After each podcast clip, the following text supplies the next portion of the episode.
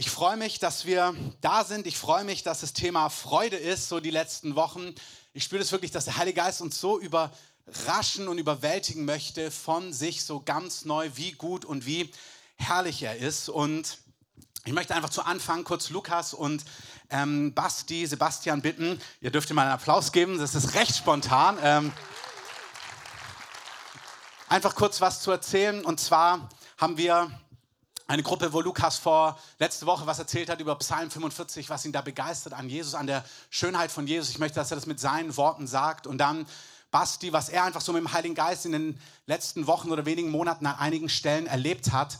Und das, was sie erzählen, lasst euch das inspirieren und in eurem Herzen vor allem so einen Wunsch ausdrücken. Ja, das möchte ich auch, Herr. Hier bin ich und setzt es auch in meinem Leben frei oder neu frei oder wieder frei. Äh, ja, ich bin irgendwie auf, ähm, vor, vor Monaten schon auf Psalm 45 gestoßen. Ähm, und irgendwie, also davor hat mich Psalm 18 ganz doll bewegt, wo, wo Gott mir beigebracht hat, stark zu sein. Und also da im Psalm 18 steht, ähm, du lehrst meine Hände das Kämpfen und meine Arme den eher einen Bogen spannen. Und das ist so ein Aspekt von Gott, der mich davor ganz lange bewegt hat, wie Gott mich so kämpfen lehrt und stark sein lehrt. Ähm, und dann hat mich Psalm 45 ähm, ganz stark beschäftigt, direkt im Anschluss. Und das merke ich so, sind so zwei Aspekte von Gott und von Jesus, die, die beide gleichwertig nebeneinander stehen. Und das, also, ich lese mal ganz kurz die ersten paar Psalmen, also mit der Einleitung, äh, Verse von Psalm 45 vor. Ähm, also die Einleitung steht schon, was das eigentlich ist. Es ist ein kunstvoll gestaltetes Lied, ein Liebeslied. Punkt. Ähm, und dann geht's los, äh, schreibt der Psalmist, mein Herz ist erfüllt von schönen Worten. Dem König will ich meine Lieder vortragen. Meine Zunge gleicht der Feder eines schreibgewandten Menschen, also eines gewandten Schreibers, eines äh, begabten Dichters. Mm. Und dann steht, und das ist der, der Vers, der mich ähm, so umgehauen hat äh, in der letzten Zeit, ähm, du bist weitaus schöner als alle anderen Menschen. Dann geht es noch weiter und dann ist auch wieder die, wieder die Macht des Königs beschrieben und es ist ein Psalm über, über Jesus. Also ich habe erstmal gedacht, schreibt der Psalmist gerade über David, der damals König war? Oder wie ist es zu verstehen? Kann, kann man über David sagen, dass er schöner ist als alle Menschen? Aber der Hebräerbrief äh, äh, greift es auf und ähm, legt es aus, dass es ein Psalm über, über Jesus ist. Und der Psalmist wusste schon vor Jahrhunderten von Jahren, dass der Messias schöner sein wird als alle Menschen. Und ähm, irgendwie hat mich das dann so im Geist, hat mir der Heilige Geist das so mich damit reingenommen, dass auch wenn wir uns als Männer oder ich mich als Mann, ähm, also wir sind ja eher visueller veranlagt oder viele, und wir, ähm, das habe ich auch am Männerabend am Freitag gesagt, wir leben auch für Schönheit. Also, und wir brauchen uns auch gar nicht ähm, irgendwie das wegdrücken, wenn, wenn wir irgendwie eine Frau schön finden oder sowas, sondern äh, C.S. Lewis hat geschrieben, das Problem ist nicht, dass unsere Sehnsüchte oder unsere Leidenschaften zu stark sind, so, sondern das Problem ist, dass sie zu schwach sind. Ähm, also wir dürfen dem Raum geben, dass wir uns nach Sehn, äh, Schönheit sehen, aber, aber Jesus ist der Schönste unter allen Menschen. Also Jesus ist schöner als jede Frau ähm, oder als jeder Mann, als der schönste Mann, den es gibt, der lebt und schöner als äh, die schönste Frau, äh, die lebt. Und Jesus ist ein Mann, aber er ist schöner als die schönste Frau. Und das, keine Ahnung. Ich weiß, meine, und äh, keine Ahnung, ich habe das dann so in meiner stillen Zeit mitgenommen. Ich weiß auch gar nicht, also wie ich das in Worte fassen soll. Also ich kann ein Lied empfehlen, Upper Room Design. Also Upper Room Design, gebt es mal bei YouTube ein oder so und dann nehmt es mit in eure stille Zeit äh, und lest euch diesen Psalm durch, diesen Vers und meditiert darüber. Und also ich bin auf den Boden gefallen und habe geheult und äh, keine Ahnung, konnte auch nicht aufhören. Und da ist mir Gott voll begegnet und ich merke, ja, ich weiß auch nicht. Punkt, Punkt, Punkt.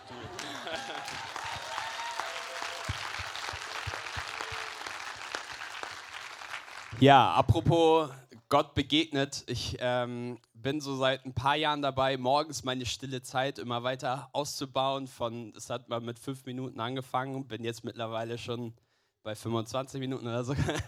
ähm, und ein Stück war, ja, danke, das war nicht das Zeugnis.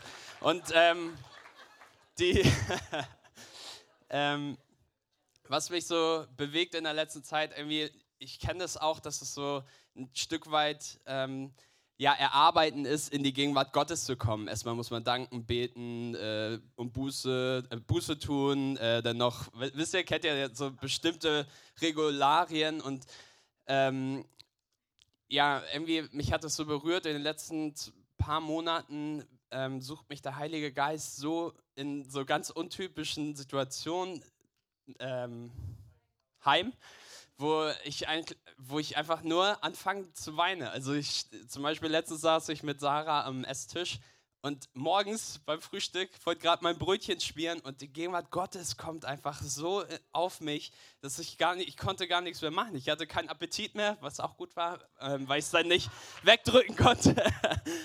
und ich habe so gemerkt, ich hätte das eigentlich ignorieren können und das so wegschieben können, aber ich habe gesagt, nee, Heiliger Geist, ich will da rein, ich will das mehr. Und das Coole ist, dann hat Christoph irgendwie im Gottesdienst auch danach gesagt, so, ja, wenn der Heilige Geist euch heimsucht, dann lasst es zu, lasst es zu. Und dann ist mir gleich am Sonntagabend das wieder passiert. Ich lag im Bett, hatte noch so einen Song von Upper Room auch im Kopf. Also Upper Room scheint ziemlich gesalbt zu. Ah nee, John Thurlow, sorry, sorry. Ähm, und es war so ein Teil, so, der mir immer wieder im Kopf rumgedreht ist und ich dadurch kam so die Gegenwart Gottes und da hätte ich auch wieder sagen können, nein, ich muss jetzt schlafen, morgen früh äh, wieder Vollgas im äh, Global Outreach Day Büro. Aber ich habe es einfach zugelassen und die Gegenwart Gottes hat mich so bestimmt über eine Stunde oder anderthalb Stunden nachts noch heimgesucht und ich wusste gar nicht, es war einfach die herrlichste Zeit und ich will euch sagen, wir haben einen sehr, sehr guten Gott. Ihr müsst nichts machen, und leisten und tun, um in seine Gegenwart zu kommen, sondern er will euch beschenken. Und das, was ich jetzt rede, das prophezei ich euch, über euch aus, dass ihr das auch empfangen sollt. In Jesu Namen.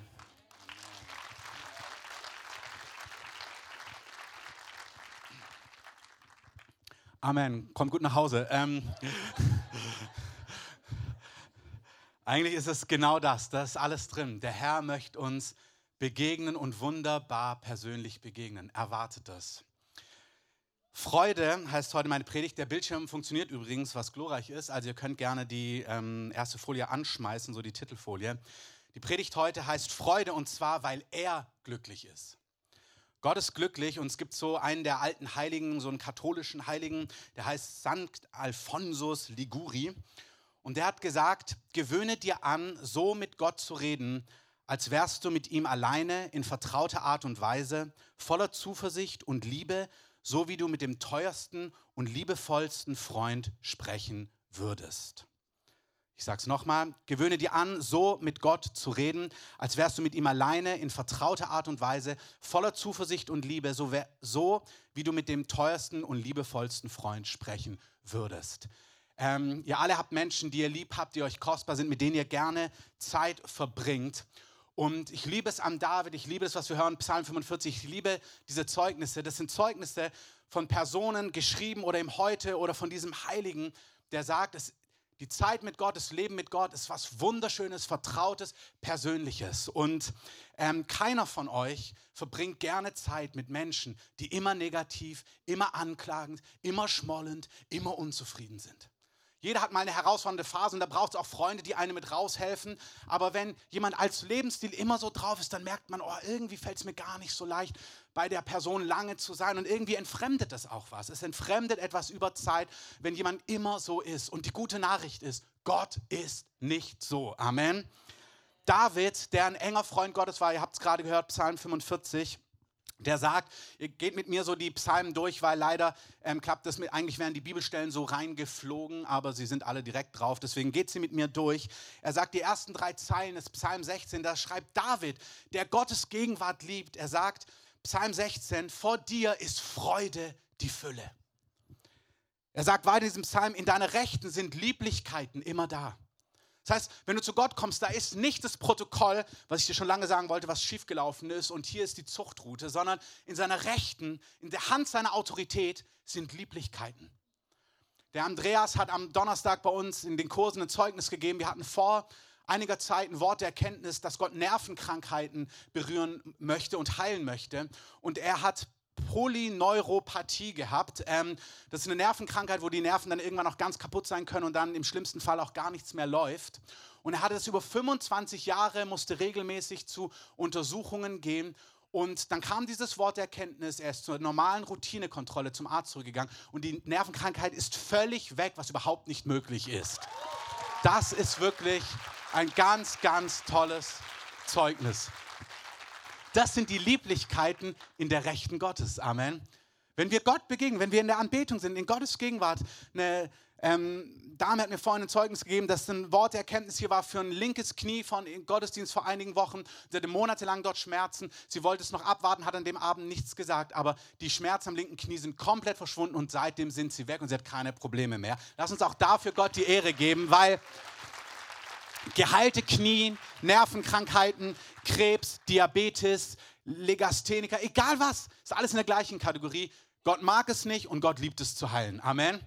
Und in seiner Rechten ist Freude, da sind Lieblichkeiten. David sagt weiter, du bist mein Herr, Psalm 16. Es gibt für mich kein Glück außer dir.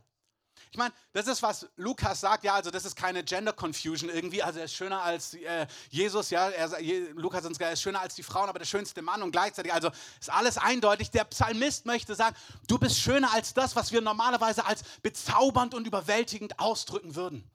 David sagt, weißt du, es gibt so viele Dinge, die gut sind. Meine Frau, meine Kinder, das Leben, Freunde, mein Beruf. Es gibt so viele Dinge, die machen mich glücklich, die sind schön, die sind erfüllend, die sind ein Segen. Und das sollen sie auch, Amen. Aber David sagt, ich habe all das, aber im Vergleich zu dir ist es irgendwie wie gar nichts. Und keine Angst, es nimmt dem anderen nichts weg. Wenn er die Nummer eins ist, wenn du überwältigt bist von ihm, kommt alles andere in die gesunden, richtigen Prioritäten und alles entfaltet sich in Originalschönheit. Amen. Das heißt, wir stehen da in, er steht in keiner Konkurrenz zu irgendetwas. David sagt im Psalm 27, ich will in deinem Haus wohnen alle Tage meines Lebens. Ich habe es vor einigen Wochen schon im Januar gesagt, einfach als Wiederholung, weil es so gut ist. Und ich will dort sein, weil ich deine Freundlichkeit jeden Tag anschauen möchte. Das ist, was David assoziiert mit der Gegenwart Gottes. Die Freundlichkeit, die Schönheit, die liebevolle Art Gottes. Psalm 68, 4. Freuen werden sich die Gerechten. Sie werden jauchzen vor dem Angesicht Gottes und jubeln in Freude. Amen. Das ist für deutsche Gemeinden. Amen. Das ist nicht nur für afrikanische, lebendige, ähm, jubelnde, sondern Jauchzen ist biblisch. Das ist deswegen auch zutiefst für uns. Und das ist gut. Und ich liebe es, wenn man fröhlich ist in der Gegenwart Gottes. Und hey, auch das nimmt nichts weg. Wisst ihr, in der Bibel siehst du alles. Jesaja kommt in die Herrlichkeit Gottes und er sieht die Majestät Gottes und er fällt zu Boden und sagt: Ich bin ein unreiner Mann, wehe mir. Das ist biblisch, dass die Heiligkeit Gottes dich überwältigt und du merkst, du bist so perfekt, so heilig, so rein, wehe mir. Johannes, der, ich liebe Johannes, der wollte nicht einer nur der zwölf sein und auch nicht einer nur der drei, sondern er hat gesagt, ich will neben ihm sitzen. So ein bisschen kindergartenmäßig. Nein, ich will da sitzen. Ähm, aber der wollte neben Jesus sitzen. Der wollte näher an ihm dran sein. Und gesagt, nein, ich. Sein Kopf lag an seiner Brust. Und es ist total cool, weil die engsten drei, als sie wissen wollten, wer ist eigentlich, wer dich verrät, da sagt Petrus, boah, das ist irgendwie so eine ganz persönliche Frage. Johannes, frag du ihn mal. Also das sind so Augenblicke, wo du merkst, du hast einen Draht und dann merkst du, boah, das ist irgendwie zu persönlich. Da muss jemand Jesus fragen, der noch näher an ihm dran ist. Und so war Johannes drauf. Aber als Johannes dem auferstandenen Jesus begegnet in Offenbarung 1, fällt er wie tot zu seinen Füßen. Weil er überwältigt ist, weil er sagt, wow, wer bist du? Und das eine schließt das andere nicht aus. In seiner Gegenwart ist Heiligkeit, überwältigt sein, Schönheit, aber da ist auch Freude, Jubel, Ausgelassenheit, vertrautes Ruhen. Alles gehört dazu. Amen. Und der Heilige Geist möchte verschiedene Facetten offenbaren. Im ersten Johannesbrief, da heißt es, dass Väter, geistlich gesprochen, reife Mündige, auch Mütter, also die, die in Christus reif sind, die erkennen, ein Zeichen von ihnen ist, dass sie den erkennen, der von Anfang an ist. Das heißt, du, versteh, du kennst die verschiedenen Facetten. Du kennst nicht nur den gnädigen und den heiligen, du kennst auch den fröhlichen und sehr ausgelassenen und so wunderbar großzügigen König. Amen. Gott ist ein, bin ich in der richtigen, stimmt das alles? Ja. Gott ist ein fröhlicher Gott. 1 Timotheus 1, Vers 11. Ich bin diese Woche beim Blättern über diesen Vers. Ich hatte die Predigt schon und dann lese ich so und lese ich 1 Timotheus 1 und dann lese ich diesen Vers, ich weiß nicht, ob ich den jemals, also ich habe ihn schon gelesen, aber ich kann mich nicht daran erinnern, dass ich ihn schon gelesen habe. Und er hat mich bisher noch nicht angesprochen, aber jetzt. Und wie? Ähm, 1. Timotheus 1, Vers 11, da schreibt Paulus zu Timotheus, ist so eine Abhandlung, ganz anderer Kontext. Und ich fange mitten im Satz an, weil da ist der entscheidende Punkt. Und er sagt, ich schreibe dir, und zwar wichtig, predige das Evangelium der Herrlichkeit, des glückseligen Gottes. Also das Evangelium predige die gute Nachricht der Herrlichkeit und jetzt, da steht nicht des heiligen Gottes, die frohe Botschaft des allmächtigen Gottes, predige die Botschaft des allwissenden Gottes, predige die Botschaft von was auch immer, sondern predige die Botschaft des Evangelium der Herrlichkeit des glückseligen Gottes. Das ist das Evangelium des glücklichen Gottes. Das Wort glückselig, wenn du es dir anschaust, ist wirklich glücklich, gesegnet, sogar die Steigerungsform glücklicher ist nicht nur glücklich, es ist die very happy oder ähm, supremely blessed. Also nicht nur das die Strongs Konkordanz, die schreibt zwar nur in Englisch, also nicht nur gesegnet, sondern extrem gesegnet. Ähm, manche nennen es auch Bliss, aber wie auch immer, Gott ist überwältigend gut und glücklich. So ist dein König. Allein auf so einer Tatsache könntest du die ganze Woche meditieren. Geh mal durch den Alltag und immer, wenn wieder Alltag einschlägt, Alltag, denk mal kurz darüber nach, du bist der glückliche Gott. Ich gehöre zu dir und du bist glücklich. Also Gott sitzt da nicht neutral, nicht genervt, nicht überfordert. Gott ist glücklich. Der schaut sich das an und lächelt dich an. Er strahlt, er ist happy, er ist für dich. Das ist wunderbar. Amen. Zephania setzt dem Ganzen noch eins auf. Der Herr dein Gott ist in deiner Mitte, ein Held, der rettet. Er freut sich über dich in Fröhlichkeit. Er schweigt in seiner Liebe. Er jauchzt über dich mit Jubel. Das ist nicht Kopfwissen, das darfst du spüren. Und wie spürt man es, wenn man es nicht spürt? Also es ist wirklich, wenn du merkst, okay, gute Wahrheiten, aber in meinem Alltag, wie wird es real? Indem du darüber nachsinnst, Tag und Nacht. Das ist eine, ein Aspekt. Ich zeige euch gleich noch einen anderen, aber es ist ein Aspekt. Wenn du das nicht erlebst, merkst, okay, spüre ich nicht, dann nimm dir mal nur einen Vers mit. Und den, das Wort ist, was dort heißt, Nachsinn ist wie Wiederkäuen, also so bei den Kühen. Kauen, schlucken, wieder hochholen, neu kauen, wieder runter und wieder hoch. Ähm, nicht ganz so appetitlich, aber ähm, so sollen wir mit dem Wort Gottes umgehen immer wieder kauen, nachsinnen, durch uns durchgehen lassen, mitten im Alltag, bei der Steuererklärung, wenn der Bus zu spät ist, wenn irgendwas stressig ist, etwas nicht klappt, einfach mal drüber nachdenken, wie dein Gott ist. Und wenn du das tust, wenn du dir das angewöhnst, in, wenn du es nicht gewohnt bist, dauert es einen Augenblick, ansonsten wirst du in kürzester Zeit erleben, wie dich das überspült und wie es dir richtig gut tut. Amen. Als ich diesen Zephania-Satz heute gelesen habe, musste ich an so, ich weiß nicht, ob es Schwäbisch ist oder ob es im Elsass ist, weil ich, ich bin in, in Süddeutschland groß geworden, meine halbe Verwandtschaft kommt aus dem Elsass und die kennen den gleichen Spruch, ein bisschen anders ausgedrückt. Aber der Spruch ist, ähm, nicht gemotzt ist genug gelobt. Und da, Gott ist echt nicht so. Ähm, nicht gemotzt ist genug gelobt. Ähm, oder im Elsass haben sie immer gesagt, man konnte essen. Und das war so das höchste Kompliment, wenn das Essen gut war. Und denkst du dir, man konnte essen. Du, das ist so ein trockener. Also so ist Gott nicht. Der freut sich über dich in Fröhlichkeit. Der jauchzt über dich mit Jubel. Nicht so ein stilles, man sieht seiner Mimik nicht an, sein Jauchzen. Wir hatten so einen Bibelschullehrer, den ich echt gemocht habe, aber der hatte so die, eine so trockene Art und er hat gesagt, ja, ähm, im Herrn können wir doch heute mal wieder richtig fröhlich sein. Und er meinte das auch wirklich so, aber er hat es jetzt nicht so, es ist ihm nicht irgendwie ins Gesicht gestiegen, aber er meinte es ernst. Und Gott ist wirklich fröhlich. Gott kann jauchzen, Gott kann jubeln, Gott hat seinem Volk befohlen, Feste zu feiern. Gott liebt Feste. Amen. Amen. Meine Empfindung, wirklich meine prophetische Empfindung ist, Gott möchte uns als Gemeinde so mit dieser Schönheit überwältigen. Nicht für drei Wochen, sondern unser Lebensstil soll das sein. Wir sollen so überwältigt sein von der glücklichen Schönheit, Vollkommenheit Jesu, dass wir merken, dass alles andere wie nichtig erscheint. Und damit meine ich Dinge, die echt eh falsch sind und Tod bringen, aber auch Dinge, die einfach nur nichtig sind, die verlorene Zeit sind, die unnötig sind, wo du merkst, du bist irgendwie so absorbiert von Gutem, dass es dich nicht kümmert. Ich schließe diesen ersten Punkt ab mit Johannes der Täufer, ähm, ich wollte euch eigentlich das Video am Ende einspielen, was Wes erzählt hat in seiner Trance, die er hatte. Da ist er Johannes dem Täufer begegnet. Und er dachte, Johannes der Täufer, das ist im Neuen Testament ähm, jemand, der kurz vor Jesus geboren wurde, ist, die waren auch verwandt. Und er hat wie das Volk vorbereitet, dass jetzt der Retter bald kommen wird. Und er hat das Volk auch aufgerufen, umzukehren von ihren gottlosen Wegen. Und er hat über Sünde gepredigt. Und wenn man so seinen Dienst liest, dann kann man sich vorstellen, dass es so ein ganz ernster war, weil er über Sünde und Buße und Umkehr gepredigt hat. Aber dann hat ähm, Wes hat beschrieben, dass er in dieser Trance ist er ihm begegnet und er hat ihn gesehen und er hat, gesagt, es war ein so fröhlicher Mann der so überwältigend fröhlich war und ihn gerufen hat, ihm zu folgen. Und wie gesagt, Trancen allein, das ist nicht, wo wir auf wir unseren Glauben bauen, wobei sie wunderbar Dinge ergänzen, vor allem wenn sie das Wort Gottes unterstreichen. Und Johannes 3, da sagt Johannes der Täufer über sich selber, ich bin nicht der Christus, aber ich bin vor ihm hergesandt.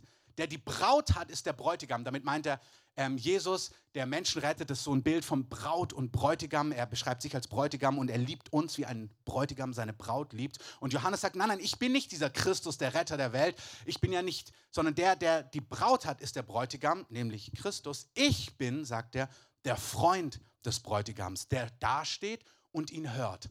Und dann sagt er, und weil ich ihn höre, weil ich ihn sehe, bin ich hoch erfreut über seine Stimme. Diese meine Freude ist nun erfüllt.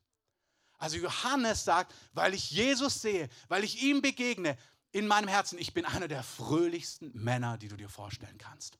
Und das, was wir reden, deswegen fand ich das so stark, auch dass zwei Männer dieses Zeugnis geben, auch wenn Frauen das Zeugnis geben, wunderbar. Aber ich liebe es, wenn Männer überwältigt sind von der Schönheit und dem Wesen von Jesus. Amen.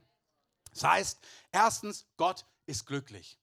Und die gute Nachricht ist, du kannst diesem König begegnen. Du kannst zu ihm kommen, du kannst ihm nahen. Wir haben darüber gesprochen, ich erwähne es jetzt nicht in allen Details, aber wir haben uns die Bibelstellen angeschaut. Ähm, in Hebräer 4 und in Hebräer 10, da sagt der Schreiber, dass der Weg aufgemacht ist. Wir alle, die wir zu Jesus gehören, wir können in die Gegenwart Gottes eintreten. Du kannst Gottes Freude, Gottes Gegenwart, Gottes Freundlichkeit, Gottes Lieblichkeiten erleben. Amen.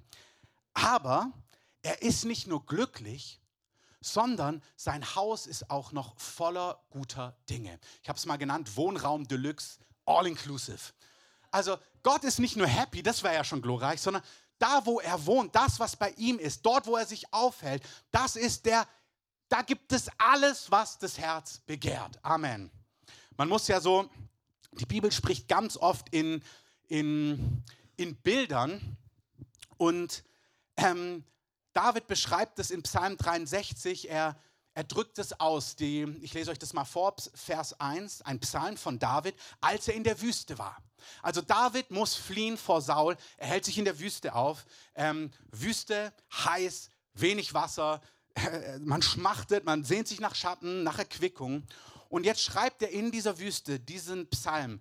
Ein Psalm, eigentlich ist es das Tagebuch Davids. Er schreibt seine Geschichte auf. Heute wäre es ein Blog oder sein Twitter-Tweet oder 20 wie bei manchen Präsidenten, aber er schreibt auf, was ihn bewegt. Das ist ähm, seine Gedanken. Er schreibt, Gott, mein Gott bist du. Nach dir suche ich. Es dürstet nach dir meine Seele. Nach dir schmachtet mein Fleisch in einem dürren und erschöpften Land ohne Wasser. So schaue ich im Heiligtum nach dir, um deine Macht und deine Herrlichkeit zu sehen. Denn deine Gnade ist besser als Leben. Meine Lippen werden dich rühmen so werde ich dich preisen während meines Lebens, meine Hände in deinem Namen aufheben. Wie von Mark und Fett wird meine Seele gesättigt werden. Und mit jubelnden Lippen wird mein Mund loben, wenn ich deine Gedenke auf meinem Lager über dich nachdenke in den Nachtwachen, denn du bist mir zu Hilfe geworden und im Schatten deiner Flügel kann ich jubeln. David schreibt, also stellt euch das bitte kurz bildlich vor, in einer Wüste, wo du richtig spürst, boah, trocken, heiß, wo ist irgendwie der Pool? Wo gibt es was zu trinken? Wo gibt es irgendeinen erfrischenden Cocktail? So wie du körperlich spürst. Er nimmt dieses Bild und sagt, so wie ein Körper nach Wasser und Erquickung ächzt, so sehnt sich mein Innerstes, meine Gefühlswelt nach dir. Ich habe Hunger nach dir, Gott. Und dann sagt er, also schaue ich im Heiligtum nach dir. Das ist der Wohnraum Deluxe. Was David hier nicht meint, ist, oh, wo ist der nächste Gebetsraum hier in der Wüste? Wo ist ein realer Ort, in den ich reingehen kann? Sondern was David verstanden hat, es gibt einen Ort in der Gegenwart Gottes. Dort kann ich reingehen und dort finde ich, was ich brauche. Das ist zum einen, wir können in Anbetung in die Gegenwart Gottes eintreten, aber ich möchte euch ein Geheimnis für manche sagen, auch wenn ich es nicht in der Breite ausführe.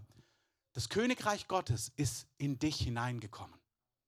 Der Heilige Geist, Christus lebt in dir. All diese Schätze, die wir suchen, diesen Ort von Begegnung, der ist nicht irgendwo da draußen oder weit weg oder wo ist die gesalbte Gemeinde, in welchem Land, wo ist dieser Ort, wo die Herrlichkeit Gottes ist. Die ganze Herrlichkeit Gottes, Gott hat in dir Wohnung genommen, wenn du zu Jesus gehörst. Und die alten, alten Kirchenväter, viele von denen, die haben das beschrieben wie einen Garten in uns, den es zu bewässern gilt, den wir, wo wir Gott begegnen können in wunderbarer Art und Weise. Und das ist, was Gott möchte. Er möchte nicht, dass wir große Köpfe bekommen, sondern er möchte, dass wir wissen, er ist glücklich.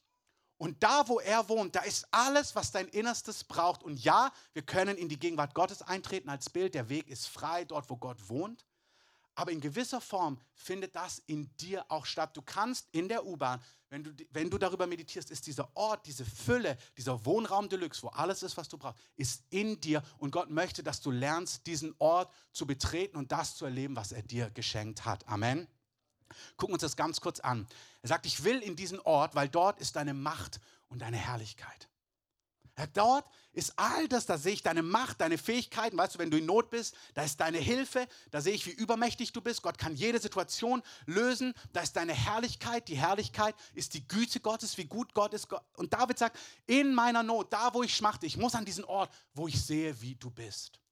Und dann sehen wir, als er sich das, vielleicht kennt ihr das, manchmal beschreibst du so einen Ort. Ich habe mir, als ich so die Predigt vorbereitet habe, überlegt, wir waren letztens auf einer Hochzeit in Österreich. Und wirklich, das war wie im Bilderbuch. Also die Berge, dann überall Schnee, so ein ähm, Gletscher. Dann an dem Tag aber war frischer Schnee gefallen, blauer Himmel, also die Sonne. Also du siehst diesen Ort und bist überwältigt von Schönheit. Und manchmal, wenn man so anfängt von sowas zu reden, dann kommen einem all die weiteren Erinnerungen. Und dann kam mir, boah, das Wiener Schnitzel, was ich dort gegessen habe, war auch wirklich glorreich. Und der Apfelstrudel mit der, der warme Apfelstrudel, mit der Vanillesoße. Und dann läuft dir so das Wasser im Mund zusammen und du bist in dieser Erfahrung wieder drin. Kennt ihr das? Also du denkst dran und du schmeckst es förmlich. Also ich bin so. Ähm, und es gibt Orte und da merke ich, da spüre ich alles. Da spüre ich, wie schön das war, wie warm mein Herz war.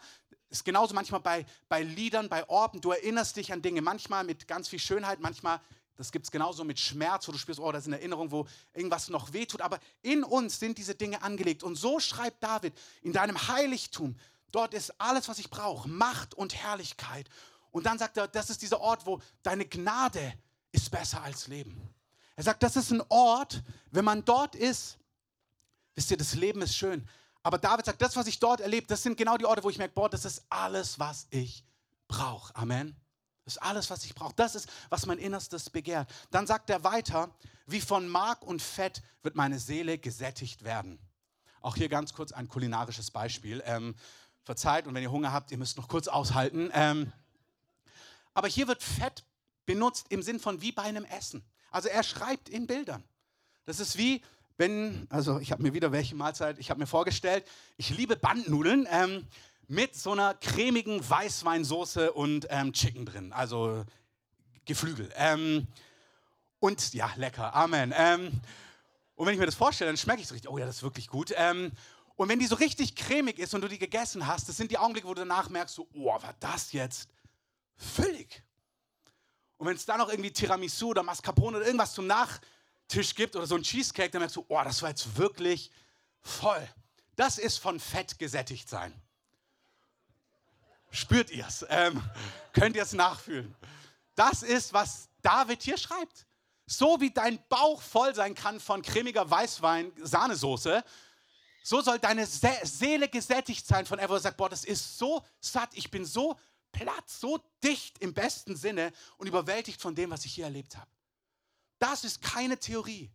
David sagt, es gibt einen Ort. Ich liebe diesen Ort. Da ist Freundlichkeit, da ist Schönheit. Da wird mein Innerstes, meine Seele, meine Gefühlswelt gesättigt wie von Mark und Fett. Amen. Er sagt, die Auswirkungen sind, wie mit jubelnden Lippen wird mein Mund loben und so weiter und so fort sagt in seinen Nachtwachen, du sollst in deinen Nachtwachen nicht überwältigt sein von ähm, Sorgen und von Not und von Kummer oder irgendwas, sondern du sollst, wie Basti es beschrieben hat, in deinen Nachtwachen, Nachtwachen, wenn du auf dem Bett liegst, überwältigt sein von den Möglichkeiten Gottes. Und während ich das sage, wenn du spürst, ja, das möchte ich, ich möchte dich segnen, dass die Gegenwart Gottes einfach über dich kommt Genauso, weißt du, auch hier, wir haben, er hat das für sich erlebt, aber wir haben es auch ausgesprochen über die Gemeinde. Wenn wir das aussprechen, du kannst das empfangen, sagen, Herr, das möchte ich, dass einfach die Gegenwart Gottes souverän über dich kommt. Das ist was so Köstliches, wenn du im Alltag unterwegs bist und plötzlich spürst du, seine Liebe kommt, sein Frieden kommt und überwältigt dich. Das ist, von was David redet. Das ist besser als Leben. Meine Seele wird von Mark und Fett gesättigt. Ich kann über dich jubeln. Amen. Psalm 36 kann man sich gut merken. Das eine ist 63, das andere ist 36. Psalm 36 sagt folgendes, Verse 8 bis 10. Wie köstlich ist deine Gnade, Gott. Menschenkinder bergen sich in deiner Flügelschatten. Sie laben sich am Fett deines Hauses. Da haben wir es schon wieder. Das ist ein Bild für Salbung, für Öl, für Heiligen Geist. Aber du kannst es dir vorstellen, wie gesagt, in Nahrungsmitteln, dann spürst du es körperlich und das gibt es für die Seele. Das ist die Salbung, die Gegenwart des Heiligen Geistes. Mein Hauptpunkt ist, das sind keine theoretischen Sätze. Du sollst es erleben. Ich muss sagen, du musst es erleben. Nachfolge ohne diese Dimension ist viel zu trocken und gar nicht so gedacht. Wir sind nicht gerufen, irgendwie einen Katalog abzulehnen. Wir sind berufen für eine Beziehung. Und in der Beziehung, du musst ja ein Gegenüber erleben, hören, wahrnehmen. Amen. Du sollst dich laben am Fett seines Hauses. Oh, noch ein Satz. Und mit dem Strom deiner Wonne tränkst du sie. Man, der Strom seiner Wonne, das ist die Gegenwart, der Fluss des Heiligen Geistes, Wasser des Lebens. Und er beschreibt ihm, es ist nicht nur Wasser des Lebens, der macht lebendig, es ist der Strom der Wonne. Also es macht dich richtig glücklich. Eden ist das Wort Wonne. Also es war der Garten der Wonne. Das ist paradiesisch. Gott sagt, es gibt was in meiner Gegenwart. Das ist der Strom von Wonne. Das ist ein Ort, das ist ein Erlebnis für den Gottesdienst, für zu Hause, für die U-Bahn, fürs Jobcenter, für die Uni, für die größte Herausforderung, fürs Missionsgebiet, für katastrophale Gebiete, wo Chaos tobt in deinem Haus, in deinem Herzen, in deinem Umfeld, wo diese Realität deine Innenrealität sein darf. Amen. Ich habe mir, um diesen Punkt so abzuschließen, ähm, vorgestellt, ist ein bisschen klischeehaft, absolut klischeehaft, absolut stereotyp. Aber es ist wie, wenn ich sagen würde, ey, der Ort Gottes, dieser Wohnraum Deluxe, ist wie für einen Achtjährigen oder eine Achtjährige so ein Ort. Unsere Kids lieben gerade Playstation und diese verschiedenen Spiele. Und ich sage, das sind all die Spiele, die du dir vorstellen kannst. Wenn ich Ihnen das sagen würde, wir gehen in ein Haus und da ist eine Playstation mit allen Spielen, die euch vorstellen könnt. Die Augen, so ist die Gegenwart Gottes. Bei Frauen habe ich geschrieben, es ist ein Schuhladen und du darfst alles mitnehmen, was du möchtest. Und bei Männern ein Ort, wo du ein schnelles Auto dir ausbauen darfst und auf deutschen Autobahnen fahren darfst. Amen. Wenn dir das zu stereotyp ist und du lieber als Mann in den Wolleladen gehst und dir schöne Wolle kaufen möchtest, du als Frau lieber ölverschmierte Maschinen reparieren möchtest und deine Kinder ins Museum schickst, ist es auch in Ordnung. Hauptsache, du verstehst, der Ort ist erfüllend, begeisternd und befriedigend. Amen. Ist wirklich so. Die Gegenwart Gottes ist erfüllend und ist wunderschön und erquickt dein Innerstes. Und wenn wir das verstehen, wisst ihr, und das erleben, ich bringe immer das Beispiel, wenn ich hungrig einkaufen gehe, oh, dann ist der Einkaufswagen voll. Ähm, wirklich, dann, dann denke ich mir, oh, das, äh, sorry, ich rede nur über das Essen, merke ich, aber ähm, Essen ist ja eine Gabe, sagt der Prediger. Wer sich am Essen freuen kann, wunderbar, der ist gesegnet. Amen. Das Reich Gottes ist nicht Essen und Trinken, aber da haben wir, er begreift, er nimmt genau das Bild, es ist nicht Essen und Trinken. Eigentlich ist es Frieden und Freude und Gerechtigkeit im Heiligen Geist. Aber da haben wir es. Du darfst das, was körperlich ist, was du da wahrnimmst, das ist ein Bild für etwas, was an geistiger Realität dich zutiefst erquicken soll. Wenn du das erlebst, bist du wie beim Essen satt. Und wenn du satt bist, bist du immun gegen blöde Angebote. Das ist einfach so. Wenn du satt bist und merkst, mir geht's gut, dann gibt es einfach Nebenschauplätze, die Tod bringen, die interessieren dich einfach nicht. Es gibt Dinge, wo das Wort Gottes sagt, dass wir sie hinter uns lassen sollen. Falsche Götter, falsche Sicherheiten, falsche Sicherheiten. Wenn du erlebst, dass Gott die Quelle des Lebens, wenn du seine Liebe spürst, glaub mir, das gibt dir eine Sicherheit, eine Pionierarbeit zu starten. Du spürst, nee, ich kann Gott vertrauen, es fällt mir ganz leicht. Unreinheit, Ekstase, Ekstase, Perversion, Pornografie, das sind alles billiger Abklatsch, die dein Innerstes irgendwie kicken wollen und was du verpasst, ist das Original. Es gibt ein Original. Gott hat dich, wie Lukas gesagt hat, für Schönheit, für Ekstase gemacht. Und wenn du das Original nicht hast, dann isst du den Fake. Ich möchte jetzt nicht ausdrücken, ähm, was man da ist, aber denk in Exkrementen. Also so ist es. So ist es. Es ist nichtig, es ist tot, es ist total minderwertig im Vergleich zu dem, was Gott uns anzubieten hat. Da brauchst du dich überhaupt nicht verdammt fühlen, aber du darfst merken, ja, weg von diesen falschen, tötenden Quellen. Amen.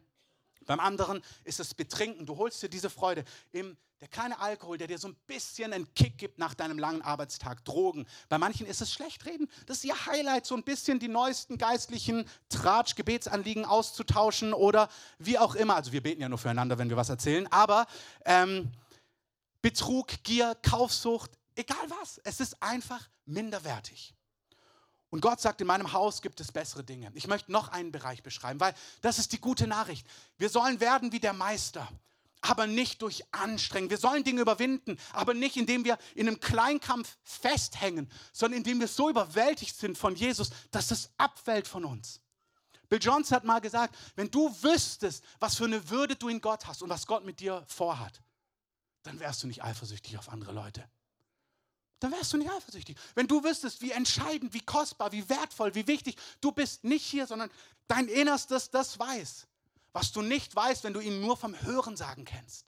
Aber wenn du ihm begegnest und er dir Wert, Geborgenheit, Würde zuspricht und du das erlebst, dann wird Eifersucht, Bitterkeit, Bitterkeit. Hey, wenn du überwältigt bist von Gottes Gnade für dich, in deinen eigenen Fehlern, aber auch mit seiner Liebe, dann merkst du, Mann, ja, das hat wehgetan. Dann vergibst du, Dinge tun weh. Glaub mir, wenn du Leiter bist, dann erlebst du Dinge, die sind wirklich unrecht und gemein. Manche denken, ah, das, du hast gut reden oder ihr habt gut reden. Glaub mir, Jesaja schreibt, wenn wir hören wie Jünger, und dann sagt er, ich habe gelernt zu hören wie Jünger, Menschen zu dienen und ich habe mich entschieden, meinen Rücken den Schlagenden zu geben und mein Gesicht den Speiernden. Umso mehr Verantwortung du trägst, umso mehr Schräge Dinge hörst du genauso auch gegenüber dich, gegenüber Dinge. Und jeder Einzelne, der in Verantwortung ist, kennt das. Aber wenn du überwältigt bist von Gott, dann tun dir Dinge weh, weil du ein weiches Herz hast. Aber du kannst vergeben, du kannst loslassen und du merkst, du wirst nicht bitter, du wirst nicht unvergeben, du wirst nicht ärgerlich. Und zwar nicht, weil du es mit Krampf irgendwie wegkriegst, sondern weil du überwältigt bist von Gott und merkst, boah, das ist so mir geht's gut. Das ist, ich brauche mich gar nicht in meiner kleinen Gerechtigkeit jetzt hier irgendwie mein Heil suchen. Manche, die sind so erpicht darauf, dass alles jetzt gerecht wird irgendwie und hey, und manches wird gerecht, das dauert noch einen Augenblick, manches muss einfach in Gott erstmal befriedet werden. Finde Frieden in Gott.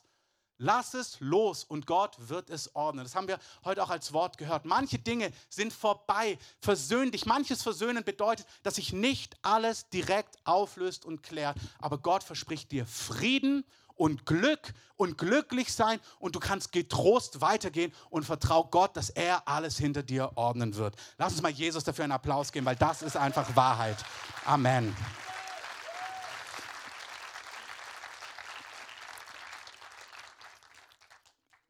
In seinem Haus gibt es bessere Dinge. Wenn du lernst, nicht im Kleinkampf gegen Bitterkeit, Eifersucht, Drogensucht, Alkohol, Perversion und Kick im Klein-Klein zu leben, sondern wenn du lernst, anstatt hier zu kämpfen, lass mich das deutlich sagen, das Neue Testament spricht von Überwinden.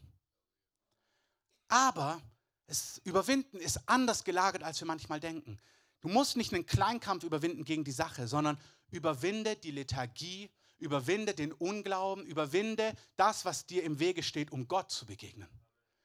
Das musst du überwinden. Die Lösung ist in seiner Gegenwart. Die Lösung ist, ihm zu begegnen. Und was es zu überwinden gilt, sind die Dinge, die dir im Wege stehen, ihm zu begegnen. Zu müde, zu platt, zu was auch immer. Ach, ich fühle mich so schlecht. Hey, dann Glauben anzuwenden. Das ist der Kampf des Glaubens, sagt Paulus zu Timotheus. Gott hat Freude an dir. Gott freut sich. Mach dich auf. Begegne ihm. Komm zu ihm. Und dann lass dich überwältigen von ihm, sodass du satt wirst in ihm und andere Dinge von dir abfallen. Das ist, was das Neue Testament unter anderem wandeln, haben wir es hier noch? Ähm, nee, davor. Ähm, wandelt durch den Geist nennt und ihr werdet die Begierden des Fleisches nicht erfüllen. Das ist im Geist, im Geist, in der Gegenwart Gottes zu sein, das zu erleben. Wenn du da drin lebst, werden die anderen Dinge, du wirst die Begierden des Fleisches, sündhafte Dinge, egal in Haltung oder Taten, du wirst nicht unter diesen Dingen versklavt und gebunden sein. Amen. Die Band darf gerne nach vorne kommen. Ich möchte den letzten Punkt, ähm, letzten Gedankengang euch weitergeben. Ich habe nämlich geübt. Weil mein letzter Punkt ist nicht ein einzelner Punkt, sondern ein Gedankengang, der über drei Punkte beinhalten kann. Und ich möchte euch nicht sagen, letzter Punkt und ihr denkt, oh, zehn Sekunden, dabei geht es noch drei Minuten. Ähm, Deswegen mein letzter Gedankengang, mein letzter Block mit einigen Gedanken dazu, die aber für manche sehr notwendig und revolutionierend sind. Und zwar steckt da eigentlich alles drin. Und das ist jetzt ein Wort der Ermutigung und auch Ermahnung für Einzelne. Spitzt die letzten drei, vier, fünf Minuten eure Ohren. Vergnügen versus Freudenöl. Was meine ich damit? Jesus oder Paulus schreibt an Timotheus an einer Stelle im 2. Timotheus 3, Vers 4, dass eine Generation heranwachsen wird, die das Vergnügen mehr liebt als Gott. Das heißt, sie liebt Vergnügen mehr als Gott. Und ich kombiniere das mit einer Bibelstelle in Johannes 14, 21, wo Jesus sagt, wer meine Gebote hat und sie hält, der ist es, der mich liebt. Und ich möchte einfach so sagen, weil ich habe erlebt, ich möchte es kurz so beschreiben, ich habe viele, ich habe es in meinem eigenen Leben erlebt und ich habe viele Männer begleitet, auch im Thema zum Beispiel Unreinheit, in Freiheit hinein. Und was in unseren Breitengraden fast bei jedem ein Thema war, deswegen spitzt einmal die Ohren, vor allem wenn du mit Unreinheit kämpfst als Mann, aber auch als Frau, und du kannst es auf jedes andere Thema auch anwenden, ist, dass manche, da ist wirklich, da ist alles gebrochen. Die Sachen sind gebrochen im Raum des Geistes. Die Personen sind in Christus herangewachsen. Da ist eigentlich Freiheit möglich. Aber sie sind es so gewöhnt, einen gewissen Kick zu bekommen. Haben wir das hier? Genau ähm, ihr seht es hier an dem unteren Punkt. Sie sind so gewöhnt, einen gewissen Kick zu bekommen durch das, was sie leben, durch ihre Droge, durch ihre Unreinheit, durch ihre Kaufsucht. Kann auch Materialismus sein. Du bist traurig, dann gehst du erstmal shoppen und du spürst, eigentlich sagt der Heilige Geist, nein, weiß nicht, was es ist. Aber manche sind an einem Punkt, wo eigentlich bist du reif genug. Und es gibt einen Moment von Überwinden, wo es bedeutet, dass du es zulässt, dass du entwöhnt wirst von diesem Vergnügen. Ich habe das so beschrieben. Als Gott mich rausgerufen hat aus Unreinheit, als er mit mir einen Weg daraus gegangen ist, kam zum Glauben, war da drin gebunden noch eine ganze Zeit und hat Gott Dinge in mir getan. Und dann war so ein Punkt, wo er mich rausgerufen hat. Und da hatte ich gemerkt, nee, Jesus, ich liebe dich. Und Jesus definiert Liebe. Liebe ist nicht nur Anbetung. Oh, ich habe so schön für dich gesungen. Sondern Jesus sagt, Liebe bedeutet auch, du hast mein Wort, du besitzt mein Wort und du hältst es. Und halten heißt wörtlich tatsächlich zuallererst, du hältst es dir vor Augen, du bewahrst es, du lässt es nicht los. Das heißt, du bejahst sein Wort. Du sagst, er sagt, okay, das ist Schuld, das ist Tod, das ist zerstört, das sind falsche Freuden. Denkt in den Kategorien, das sind billige Freuden. Es ist nicht, dass Gott sagt, oh, das ist glorreich, aber ich verbiete es dir. Sondern er sagt, das tötet dich. Und er sagt, das ist mein Wort. Und Jesus lieben bedeutet, ich bejahe sein Wort. Ich halte es mir vor und sage, ja, so ist es. Und dann hat Gott etwas in mir gemacht und er sagt, Liebe bedeutet, von halten, bewahren kommt ein wirklich auch halten, es umsetzen. Also zu sagen, okay, du wirst frei von diesen Dingen. Und das meine ich, ich rufe Einzelne wirklich raus. Du hast genug erlebt. Die Dinge sind gebrochen über deinem Leben. Die Dinge sind geklärt auch in dir. Aber du musst dieses Vergnügen in den Tod geben dass du wie gefühlt das Recht hast, nach einem langen Arbeitstag, nach einem großen Alltag, wo du viele Pflichten hattest, dir wie so eine kleine Freude zu geben, dir was anzuschauen, dir was reinzuziehen, dieses und jenes und dieses Vergnügen loslassen. Das bedeutet manchmal in einer kurzen Übergangszeit, dass du vielleicht einen Monat oder sechs, sieben, acht Wochen, keine Ahnung, vielleicht nur fünf Tage, traurig ins Bett gehst. Dass du irgend, nein, das meine ich ernst. Das war für mich, ich habe einen Alltag gehabt und dann habe ich mir abends Drogen reingezogen, noch was anderes. Und dann bin ich irgendwie, das war so mein Kick, so mein Höhepunkt des Tages. Was für ein billiger Höhepunkt. Aber er war real, er hat sich angefühlt. Und es hat sich grausam angefühlt, das loszulassen. Und ich musste einige Male ins Bett gehen mit gefühlt, dieses Vergnügen mir nicht zu nehmen. Ich habe gemerkt, ich liebe dich mehr als das Vergnügen. Du bist es mehr wert, dass ich traurig ins Bett gehe. Traurig.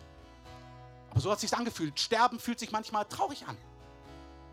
Aber du, ich will dich. Und hier sind manche Männer, ihr müsst dieses Vergnügen in den Tod geben. Es ist nicht die Unreinheit an sich, es ist das Vergnügen. Es ist dieser Kick, es ist dieses Special-Ding, was du dir so gönnst am Ende des Tages oder mitten im Tag oder wie auch immer. Und es ist dran, dieses Vergnügen loszulassen, es aufzugeben. Es kann bei dir auch der Alkohol sein, es kann die Kaufsucht sein, es kann dein Computerspielen sein. Dein Höhepunkt ist Zocken.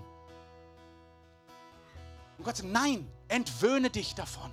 Lass es los. Lass es los. Warum? Weil, und jetzt kommt das Highlight, die Highlight-Bibelstelle. Psalm, nein, nein, nein, einmal noch zurück. Psalm 45, Vers 8. Auch Psalm 45. Da heißt es über Jesus, du hast die Gerechtigkeit geliebt. Also über Jesus. Und du hast Gottlosigkeit, Frevel, Böses, das, was Tod bringt, gehasst. Darum hat dich Gott, dein Gott, gesalbt mit Freudenöl, wie keinen deiner Gefährten.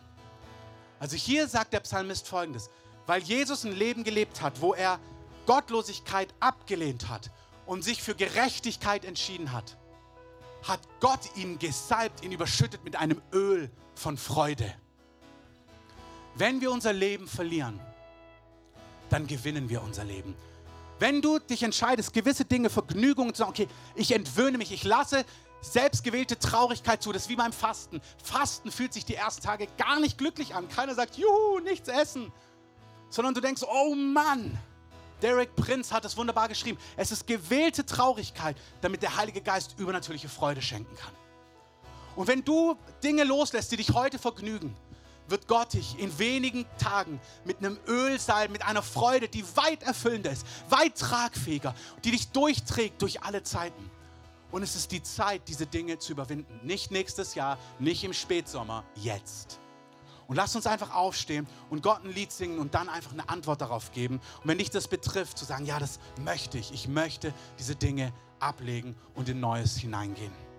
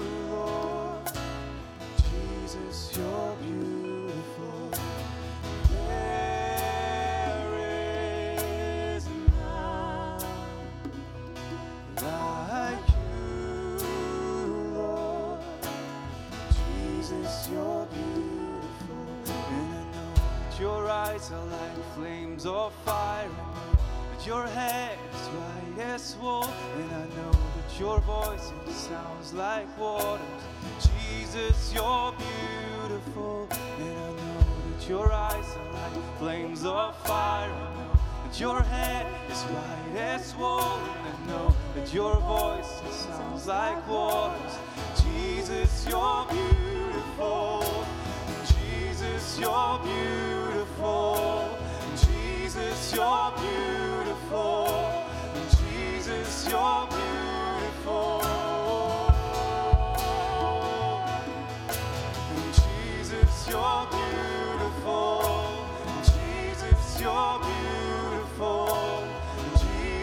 Jesus,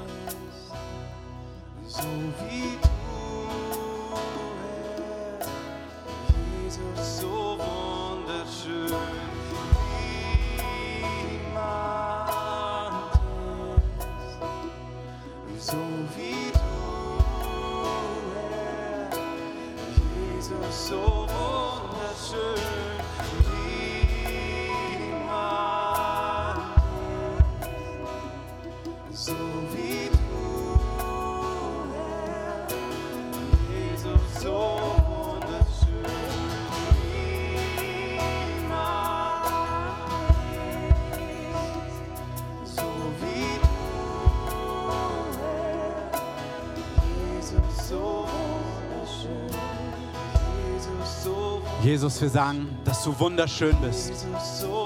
Jesus, deine Schönheit ist überwältigend.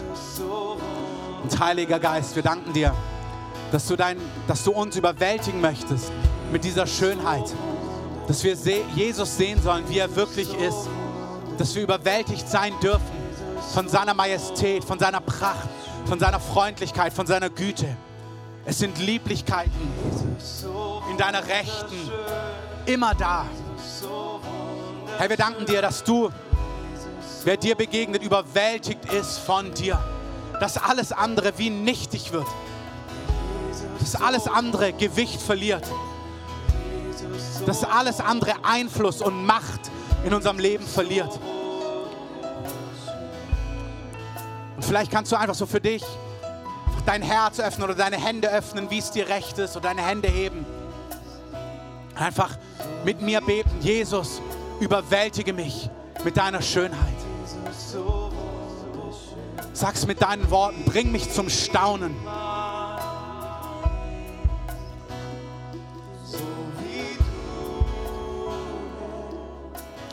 Ich sehe, wie Einzelne so richtig in Leichtigkeit raus, dass du einfach spürst haben sollen. Aus Gefangenschaften. Kein harter Kampf, sondern dass du einfach spürst, dass du was Neues findest, was so viel schöner ist, so viel überwältigender, so viel sättigender. Dass du merkst, nein, das fasse ich nicht mehr an. Das ist tot, das ist billig, das ist nichtig.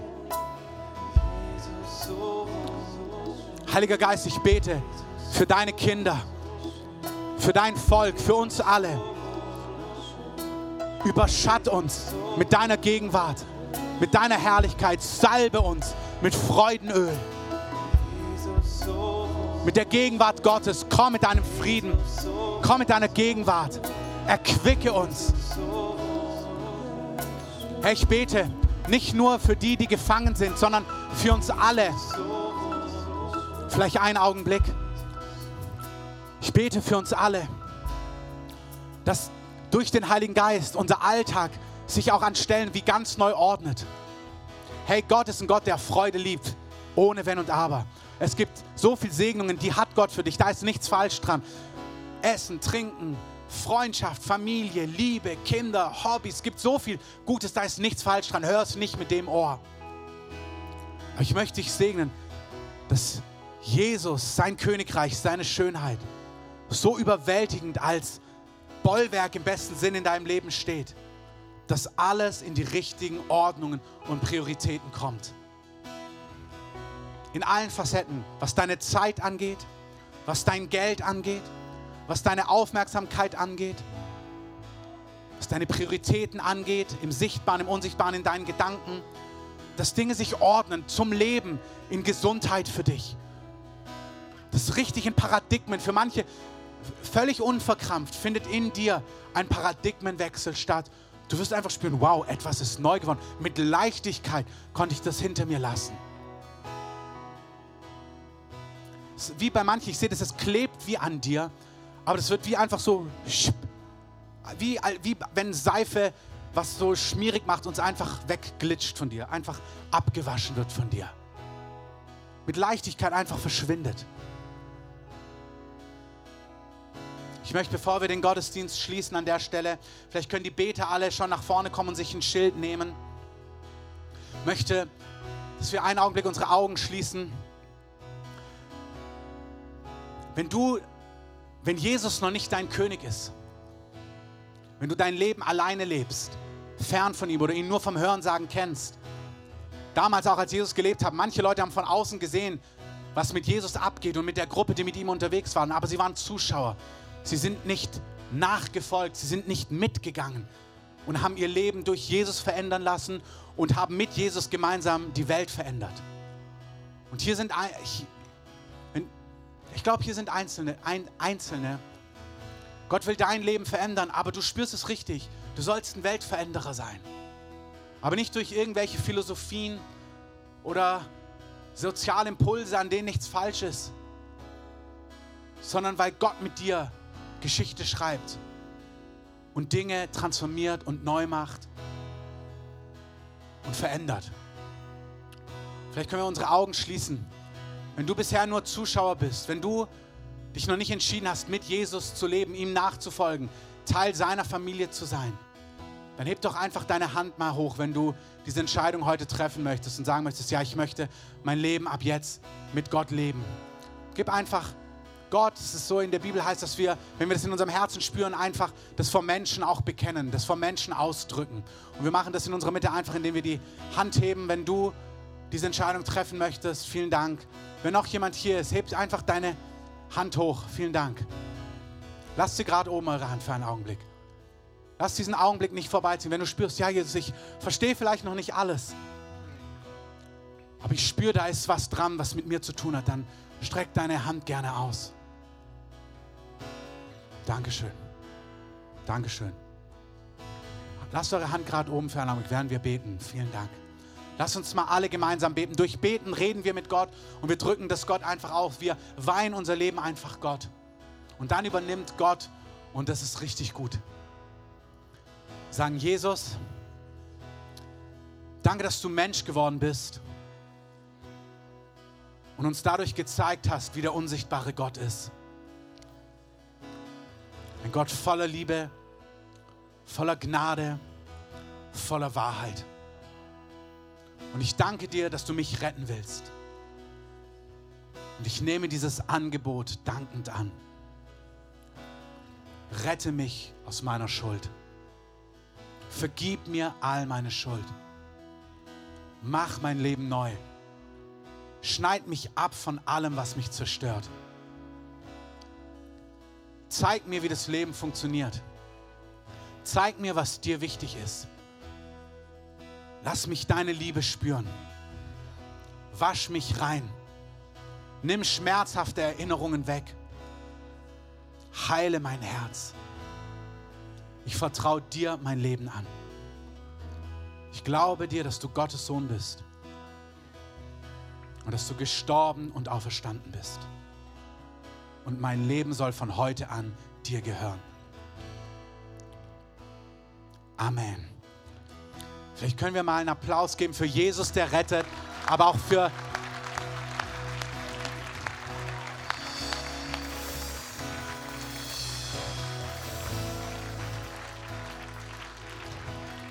für Menschen, wenn du deine Hand gerade ausgestreckt hast, ihr dir einfach Jesus dieses, das jetzt gebetet habt. Ihr könnt gerne nach vorne kommen und für euch beten lassen. Ihr könnt einfach zu einer Person kommen und sagen, hey, ich habe meine Hand gerade ausgestreckt. Wenn ihr es wollt, dann wollen wir euch von Herzen gern segnen.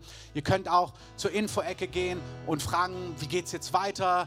Ähm, wie lebt man jetzt eigentlich mit dem Glauben? Jeden Donnerstagabend haben wir ein Treffen, wo alle, die auch neu bei Jesus sind, dazukommen können. Immer 19.30 Uhr. Da reden wir darum, wie man mit Jesus lebt, wie das konkret aussieht, was das bedeutet. Könnt ihr ohne Anmeldung einfach Donnerstagabend in die Schiefelbeiner Straße 7 kommen. Steht alles auf der Homepage. Könnt uns anschreiben. Fragt eure Freunde, die euch vielleicht mitgebracht haben. Die können euch das gut erklären. Aber heute ist so der Beginn eines Weges und es ist ein sehr guter Weg. Amen.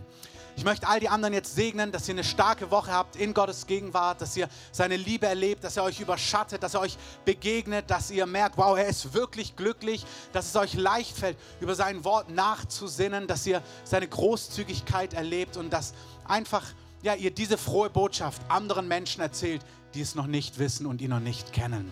Amen.